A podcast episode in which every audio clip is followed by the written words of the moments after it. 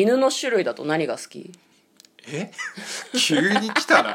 僕柴犬とかですあーなんかそんな話してたね。なんか向こうはでもでかい犬が好きなのかなと嫁は思っていてうん。なんかゴールドレトリーバーあそうそうゴールデンレトリーバーね。とかも好きじゃない、うん。ハスキーとか。ちょまあ見てるのはね、まあ、うん飼うのはなんかあの大変そうっていうイメージはもう持ってるけど。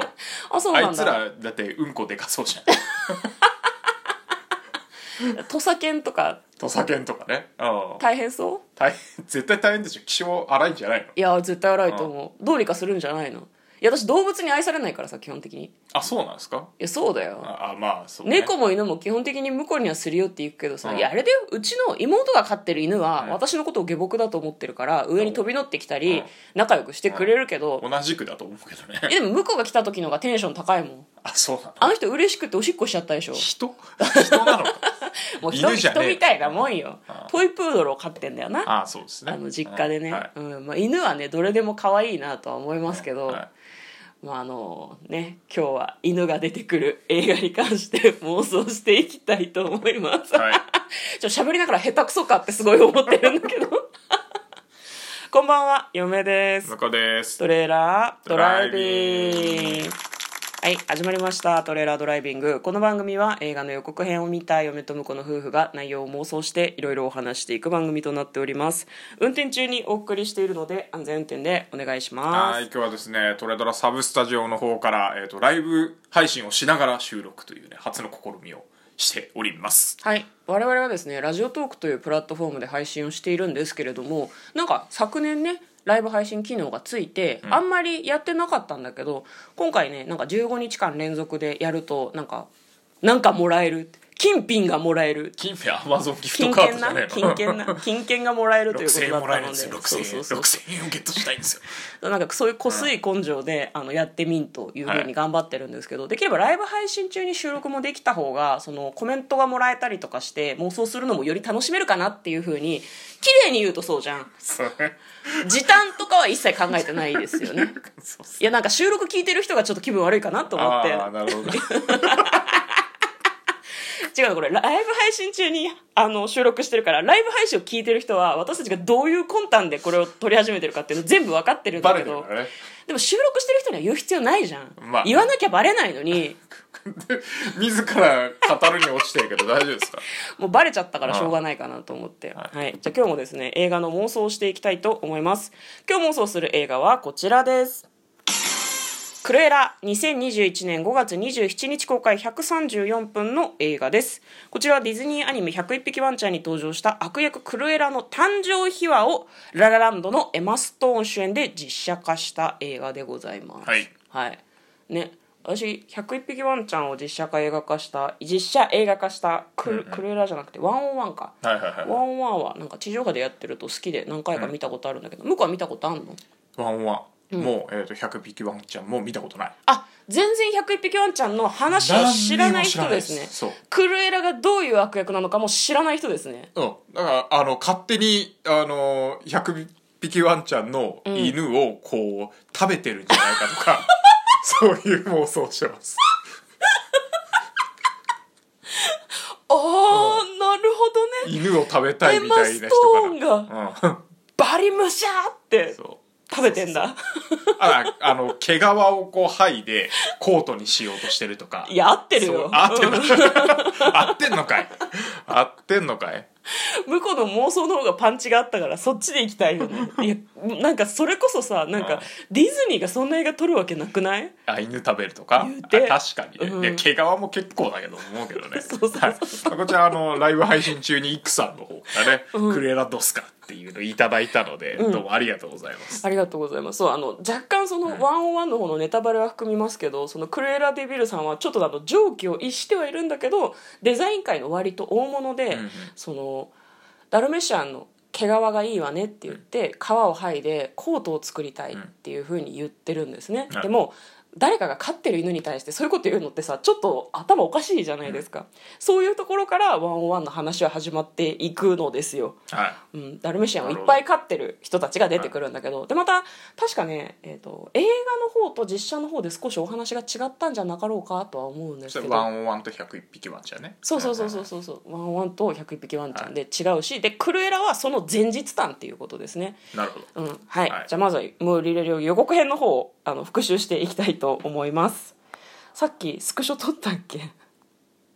あ。途中まで撮ってたと思いますよ。途中までですね。はい。はい、えっと1970年代の舞台はロンドンです。なんかね多分メゾンっていうのかな？お洋服を作るようなところに多分多分地方から出てきた夢を持ってやってきた髪の毛が赤いクルエラがやってきます。すごい若い。人生はチャンスにあふれてるわっていうふうに言っております。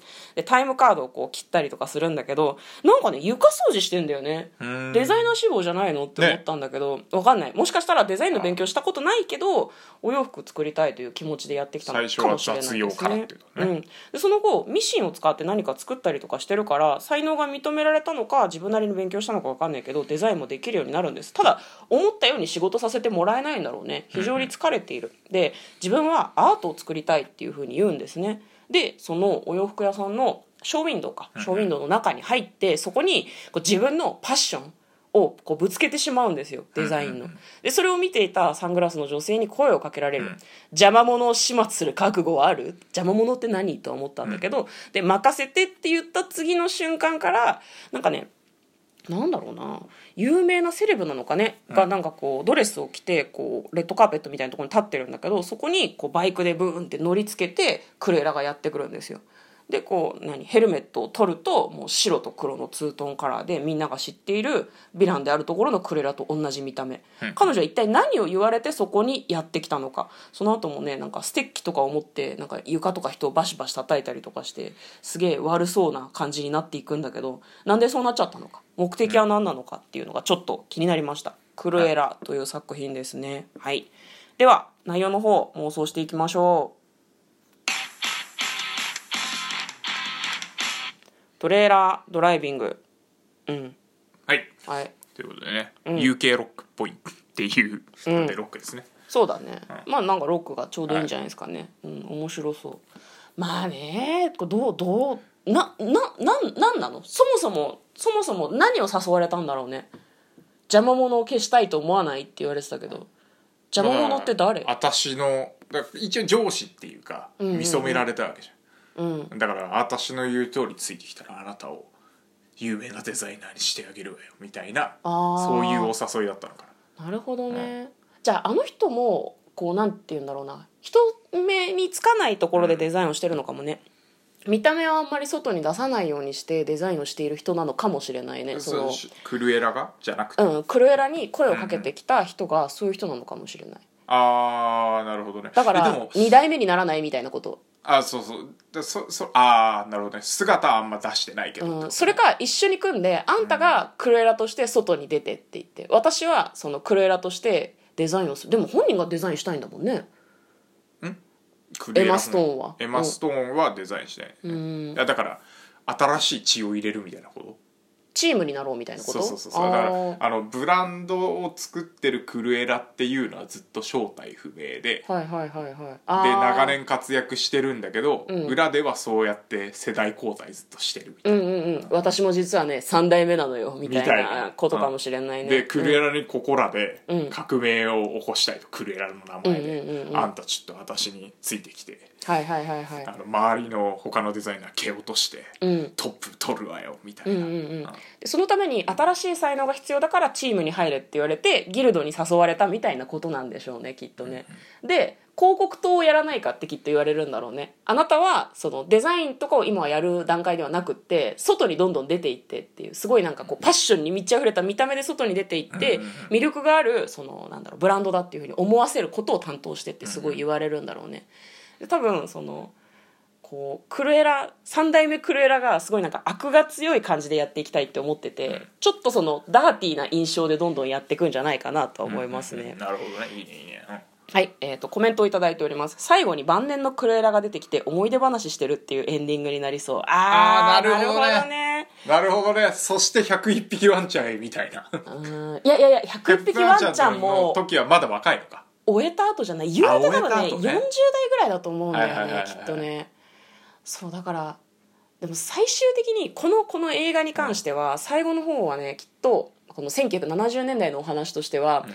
きっと牛耳っていたクルエラの一番リーダーの人がうん。自分を切ろうとするかいいように使ってるだけでデザインさせるつもりないんだなっていうのに気がついて蹴落とそうとすると思うきっと。なるほどね。私を助けてくれるみたいなことを言ったけど裏切りやがってみたいな話になるんじゃないかなとは思いますそうそうそうそう。でそこからなんかもう誰も信用できないって思ってこうヴィランになっていく。結局自分がデザインがやりたいのにやらせてもらえなかったからちょっとおかしくなっちゃうんだと思うんだよね。なるほどなるほど。デザインをやるためなら仲間であろうと蹴落とすみたいな感じになっていっちゃうんじゃないかなと思うんだよね。うん。であれですかねこう最後に晩年のクレーラが出てきてってことだから。うーん。でもなんかね多分成功して終わるのかなじゃあ。だって最初にさ事件起こしちゃったらさ、うん。ワンオンワンに話がつながらなくなっちゃわない？いやだからあの全員蹴落として、うん。あのクルエラを私一人よみたいなところで、はいはいはいはい。うん。次につながるっていうのはいいよね。うんうんうんうん。そうだね、んじゃあワンオンワンにつながっていく話っていうふうにすればいいのかな、うん。うんうんうん。わかりましたじゃあ簡単にストーリーを読んでいっていいですかね。はいどうぞ。はい。えっ、と「ララランド」のエマ・ストーン主演で実写映画化。パンクムーブメント吹き荒れる70年代のロンドンにデザイナーを志す少女エステラがやってくる。クルエラじゃねえ。だから合ってんのよ。やっぱ合ってんだ。ギルドに誘われるんじゃないの。いやこれは正解を正解をあれしてしまったかもしれない。ちょっと待ってね。ああ大変大変。ちょっとまた。どうしたどうした？ちょっとまた。どうしたどうした？これね終盤がないのよこれ。えっ、と情熱と野心に燃える彼女は製法やデザイン画の制作に打ち込みデザイナーへの道を駆け上がるために切磋琢磨する。そのままデザイナーへの道を進んでいくと思われたエステラだったがカリスマ的ファッションデザイナーのバロネスとの出会いが彼女の運命を大きく変えることとなるという話ですね。はい、楽しみな映画です。ということで嫁と。このトレーラードライビングまったね